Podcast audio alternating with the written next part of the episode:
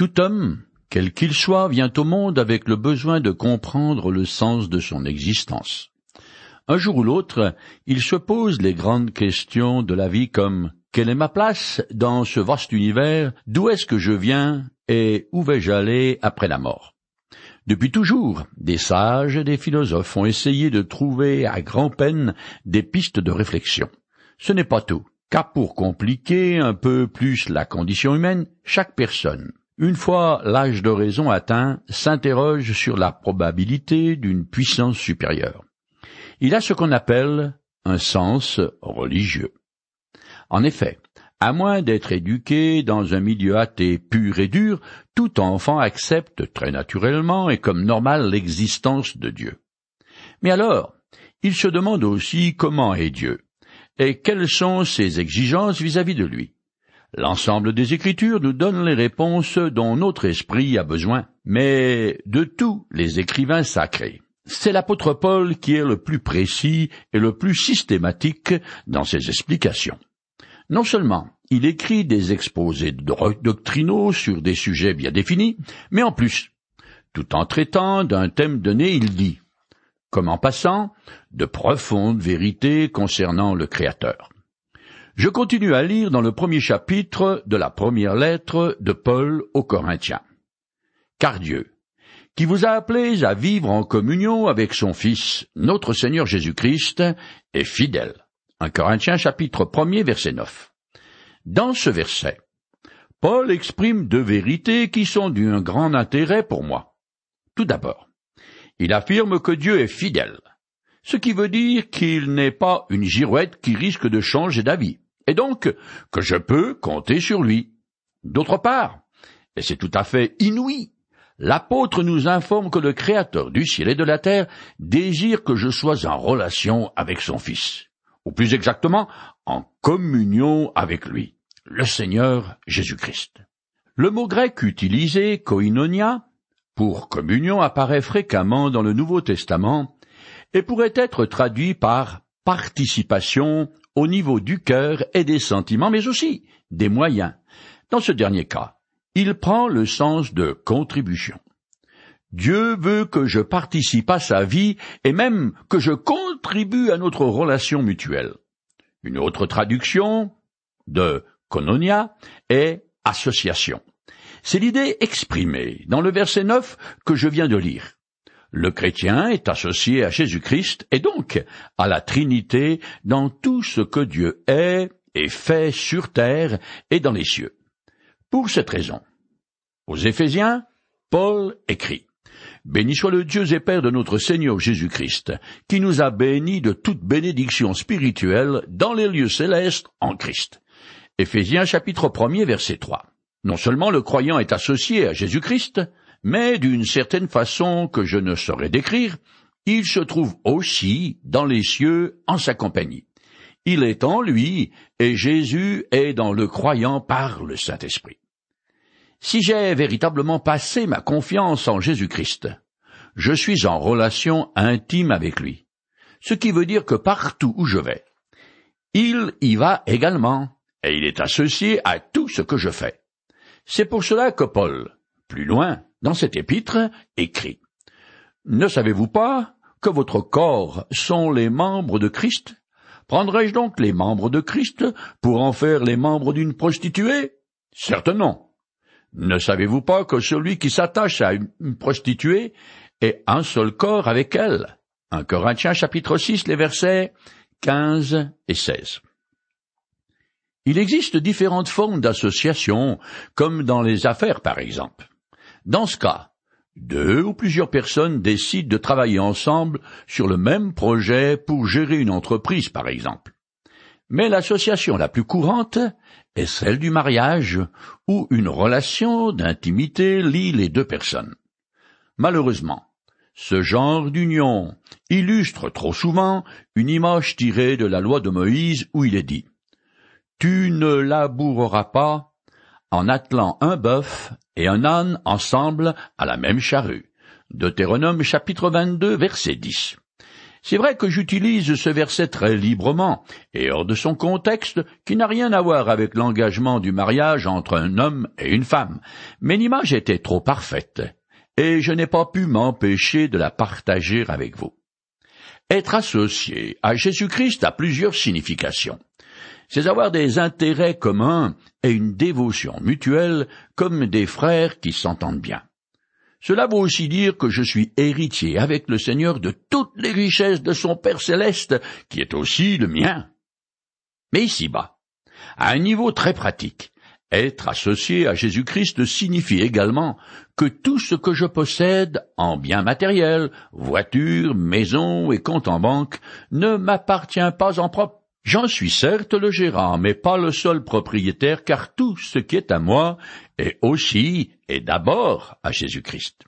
Il en est de même de mon potentiel, de mes ressources, quelles qu'elles soient, de mes talents, de mes désirs, de mon temps et de mes projets, à court ou long terme, et cela pour toute la vie. La Seigneurie du Christ est une vérité importante à saisir, ce dont Paul est très conscient car il la mentionne plusieurs fois dans ce début d'épître où il introduit son sujet. Si je suis chrétien, tout ce que je suis et possède est la propriété légitime de mon Seigneur. Il a donc le droit d'en faire ce qu'il veut et peut, entre autres, modifier mon emploi du temps comme bon lui semble. Par exemple, si je tombe malade ou qu'il m'arrive un accident, je devrais sans doute annuler des rendez-vous d'affaires qui étaient importants pour moi, afin d'aller chez le médecin ou même à l'hôpital. Dieu pense alors qu'il est plus utile pour moi d'apprendre à lui faire confiance, à dépendre de lui dans une situation difficile, plutôt que de continuer mon train-train quotidien et mon bonhomme de chemin. Il se trouve en effet que mon corps aussi appartient à Jésus-Christ. Il a tous les droits sur lui. Je peux donc pas en faire ce que je veux, ni aller où bon me semble. C'est là l'une des raisons pour lesquelles certaines pratiques sont un manque de sagesse et de discernement spirituel de la part de ceux qui s'y adonnent. Je pense en particulier aux tabagistes, à l'abus d'alcool ou des aliments, ou encore aux comportements volontairement dangereux comme les sports dits extrêmes. Selon l'enseignement de tout le Nouveau Testament, non seulement Jésus-Christ appartient aux croyants, mais lui-même et tout ce qu'il possède sont la propriété de son Seigneur. C'est ce que j'ai déjà dit quand j'ai lu le passage de Paul aux Corinthiens où il pose la question de rhétorique. Ne savez-vous pas que vos corps sont les membres de Christ? Mon association à Jésus-Christ est un miroir du mariage. Elle implique un service et un secours mutuel, et je dois laisser sa puissance se manifester au travers de moi quand j'ai besoin de son aide. Un petit passage tiré de l'Ancien Testament et concernant la nation d'Israël décrit bien la bonté de Dieu envers son peuple. Je le cite en compressant. Je dirais de nombreux bienfaits dont il a comblé Israël, le bien qu'il leur a fait dans sa tendresse et sa grande bonté. Il avait dit, Oui, les Israélites, ils sont mon peuple, et il les a sauvés. Dans toute leur détresse, il a été lui-même dans la détresse, et l'ange qui se tient en sa présence les a sauvés. Dans son amour et dans sa compassion, il les a libérés, il les a soutenus, et il les a portés tous les jours d'autrefois. Ésaïe chapitre 63, versets 7 à 9. Dieu, en la personne du Saint-Esprit, habite le croyant, son âme et son esprit. Il est toujours présent dans toutes les situations, pour le meilleur et pour le pire. Il s'adapte à mon ignorance, à mes chutes et à mes faiblesses. Mais lui, il demeure ferme et fidèle. Il est le rocher sur lequel je peux m'appuyer en n'importe quelle circonstance. Je peux regarder à lui et compter sur lui s'il fait partie intégrante de ma vie. Même si j'agis en insensé, il ne m'abandonne pas pour autant et reste disposé à m'aider à m'en sortir. Cependant, la vie chrétienne n'est pas comme une aventure à l'apprenti sorcier Harry Potter. Les conséquences de mes actes ne seront pas magiquement effacées et je devrais vivre avec elles. Car, comme l'écrit Paul aux Galates, ce qu'un homme sème, il le récoltera aussi. Tout ce que je viens de dire est contenues dans l'exhortation de l'apôtre Paul aux Corinthiens que je rappelle. Car Dieu, qui vous a appelés à vivre en communion avec son Fils, notre Seigneur Jésus-Christ, est fidèle. 1 Corinthiens chapitre 1 verset 9. Les paroles et les promesses de Dieu sont dignes de confiance parce que son caractère garantit le résultat final de son appel. Fidèle, Dieu poursuivra l'œuvre qu'il a commencée parmi les Corinthiens jusqu'à son terme, et son appel aura un écho. Aux Philippiens, Paul écrit. J'en suis fermement persuadé. Celui qui a commencé en vous son œuvre bonne la poursuivra jusqu'à son achèvement au jour de Jésus-Christ. Philippiens chapitre 1 verset 6. Ceci étant, on comprend aussi pourquoi l'apôtre termine l'enseignement de cet épître aux Corinthiens avec les paroles suivantes. C'est pourquoi, mes chers frères, soyez fermes, ne vous laissez pas ébranler, travaillez sans relâche pour le Seigneur, sachant que la peine que vous vous donnez au service du Seigneur n'est jamais inutile. 1 Corinthiens chapitre 15, le verset 58. Avec le verset 9 de ce premier chapitre de la première épître aux Corinthiens se terminent les salutations de Paul. Selon la pratique de l'époque, la lettre a commencé par la mention de l'auteur et de ses destinataires, puis l'apôtre a rappelé que, d'une part, sa mission trouve son origine et son autorité dans l'appel qu'il a reçu de Dieu, et d'autre part, l'Église universelle est composée de tous les croyants qui ont placé leur confiance en Jésus-Christ. Jusqu'ici, la présentation par Paul des Corinthiens a plutôt été élogieuse et contraste avec le tableau qu'il va peindre de ses croyants dans les chapitres suivants. Mais conformément à son habitude, l'apôtre a commencé à exprimer sa sincère reconnaissance à Dieu pour son action bienveillante envers les chrétiens de Corinthe. En effet, la vérité de Jésus-Christ y est fermement établie, les croyants ont reçu en abondance les dons de la grâce divine, et ils vivent dans l'expectative, attendant le retour en gloire de Jésus-Christ sur terre. Dans les premiers versets de cet épître, il a été question de ce que Dieu a fait dans le passé et fera dans l'avenir. Mais comme je l'ai dit, le ton change brusquement parce que l'apôtre va maintenant passer à la vie chrétienne pratique en expliquant comment les Corinthiens doivent se conduire dans le présent? Sa première exhortation est de régler leurs différends, car ils sont appelés à demeurer unis dans le Christ.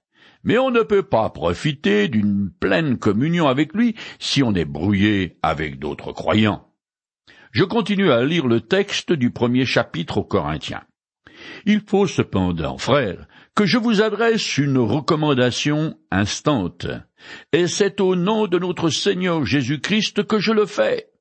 Vivez tous ensemble en pleine harmonie. Ne laissez pas de division s'introduire entre vous. Soyez parfaitement unis et ayant une même conviction, une même façon de penser. 1 Corinthiens chapitre 1 verset 10. L'apôtre commence maintenant à parler des choses qui fâchent, parce que dans l'église de Corinthe, il y a de l'eau dans le gaz. Il aborde donc les graves problèmes de dissension dans l'église. Un sujet qui va produire pendant plusieurs chapitres.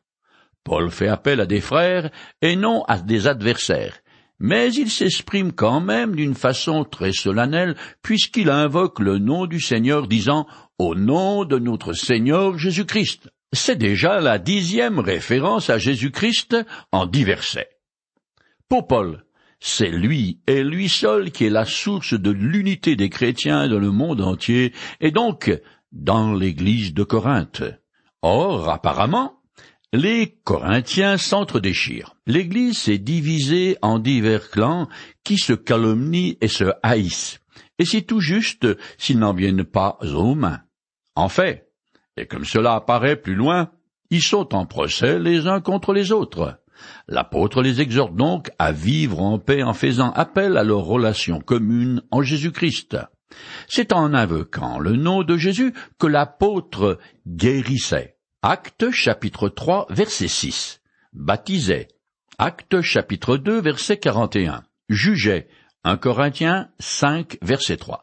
C'est le seul nom qui fait autorité et qui, maintenu en face des étiquettes de clan, guérit les blessures qui déchirent une église. Paul exhorte les Corinthiens à tenir un même langage et à demeurer unis, littéralement raccommodés.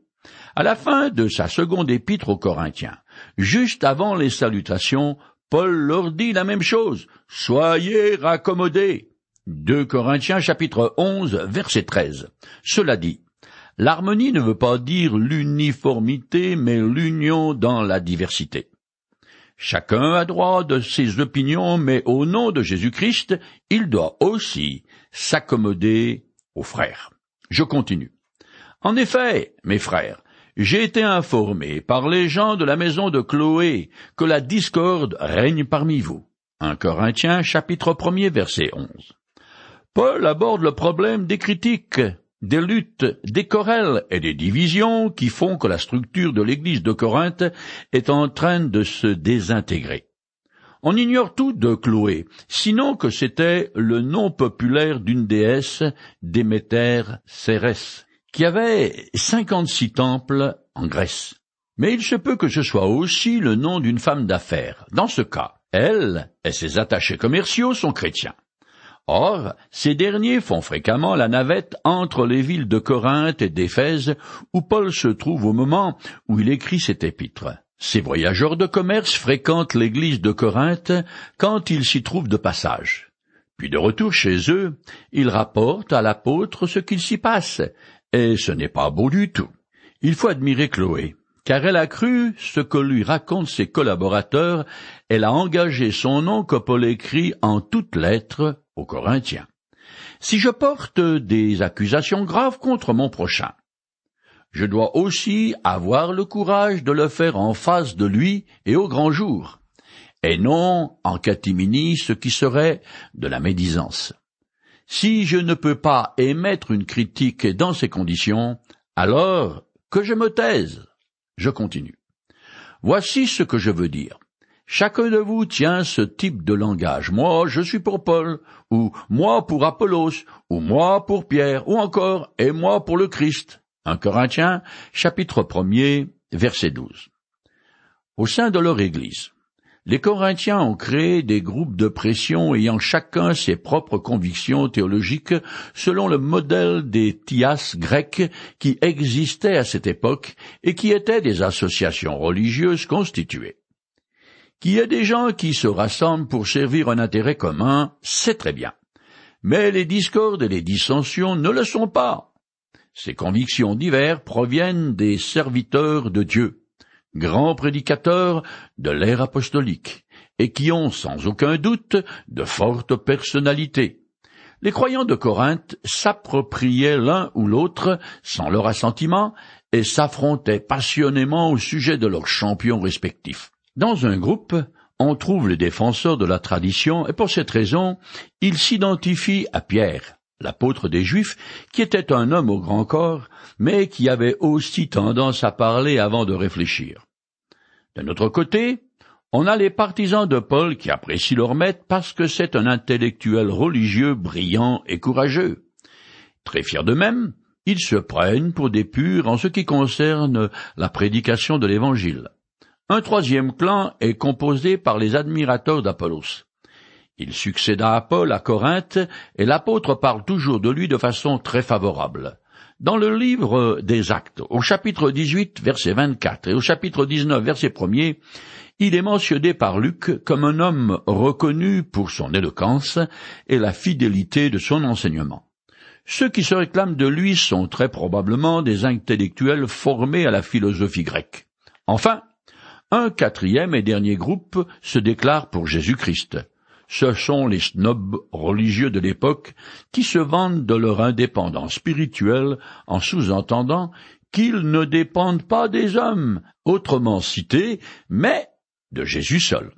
Ici donc Paul aborde le problème de fond et sans tarder, car il est grave, et il faut le régler au plus vite avant qu'il ne gagne davantage de terrain. Un passage de l'épître aux Hébreux que je résume dit Veillez à ce qu'aucune racine d'amertume ne produise des rejetons et ne cause du trouble, et que plusieurs n'en soient infectés. Hébreux chapitre 12 verset 15. Certaines fautes sont semblables à un cancer car elles font des métastases. Elles se propagent vite, envahissent le corps entier et finissent par le détruire. Si je venais à être atteint d'une tumeur nécessitant l'intervention d'un chirurgien, je ne voudrais pas qu'un médecin me dise Oh, restons sereins, je vais mettre un peu de pommade dessus et nous verrons bien. De telles paroles sont peut-être gentilles en apparence, mais ce sont des balivernes qui, à long terme, ne résolvent pas le problème qui tue. Non. Aux grands mots, les grands remèdes. Paul sait très bien que des mesures énergiques sont nécessaires pour ramener la paix dans l'église de Corinthe. Je continue le texte. Voyons. Le Christ serait-il divisé? Paul aurait-il été crucifié pour vous? Ou bien est-ce au nom de Paul que vous avez été baptisé? 1 Corinthiens chapitre 1 verset 13. C'est avec une humilité digne de son apostolat que Paul repousse l'honneur qu'on prétend lui faire. Au contraire, ici, il fait appel encore et toujours à la personne, à l'œuvre et au nom de Jésus-Christ. Les trois questions de rhétorique qui posent sont pour la forme, mais elles exigent un nom catégorique franc et massif. C'est de l'orgueil pur de prétendre posséder en exclusivité et en direct la vérité, d'une manière indépendante des autres chrétiens et des hommes spécialement établis par Dieu et reconnus comme tels pour propager sa parole.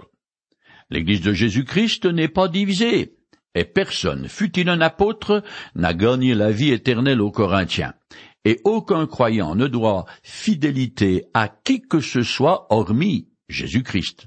Lui seul est le fondement de la foi et de l'unité chrétienne. Je continue.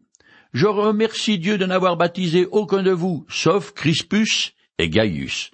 1 Corinthiens chapitre 1 verset 14. Selon les écrits historiques que nous fait l'évangéliste Luc dans le livre des Actes, beaucoup d'habitants de Corinthe ont entendu la prédication de Paul, accepté Jésus-Christ et ont été baptisés. Je cite le passage. Crispus, le chef de la synagogue, crut au Seigneur ainsi que toute sa famille. Beaucoup de Corinthiens qui écoutaient Paul crurent aussi et furent baptisés. Acte chapitre 18 verset 8. Apparemment, Crispus est l'un des responsables de la communauté juive de la ville. Quant à Gaius, c'est chez lui que l'Église se réunit selon la plume même de Paul. En effet, alors que l'apôtre exerce son ministère à Corinthe. Il écrit aux chrétiens de Rome, et à la fin de cet épître, dans la salutation, il dit Vous salue encore Gaius, qui m'offre l'hospitalité, et chez qui se réunit toute l'Église. Romains chapitre 16, verset 23. Afin que nul ne place une valeur particulière pour avoir été baptisé par tel ou tel serviteur de Dieu, les apôtres ne baptisaient pas eux-mêmes, ils évitaient ainsi qu'un croyant superstitieux mal affermi dans la foi croie que ce baptême avait reçu une vertu spéciale. À ce qu'on sait, et à quelque exception près, Paul ne baptisait pas, et Jésus non plus. Jean chapitre 4 verset 2. Plus loin dans cet épître, Paul dit lui-même que sa responsabilité première est d'annoncer la bonne nouvelle de Jésus-Christ, que ce n'est pas un rite quelconque qui procure la vie éternelle, mais l'acceptation par la foi de Jésus-Christ comme son sauveur.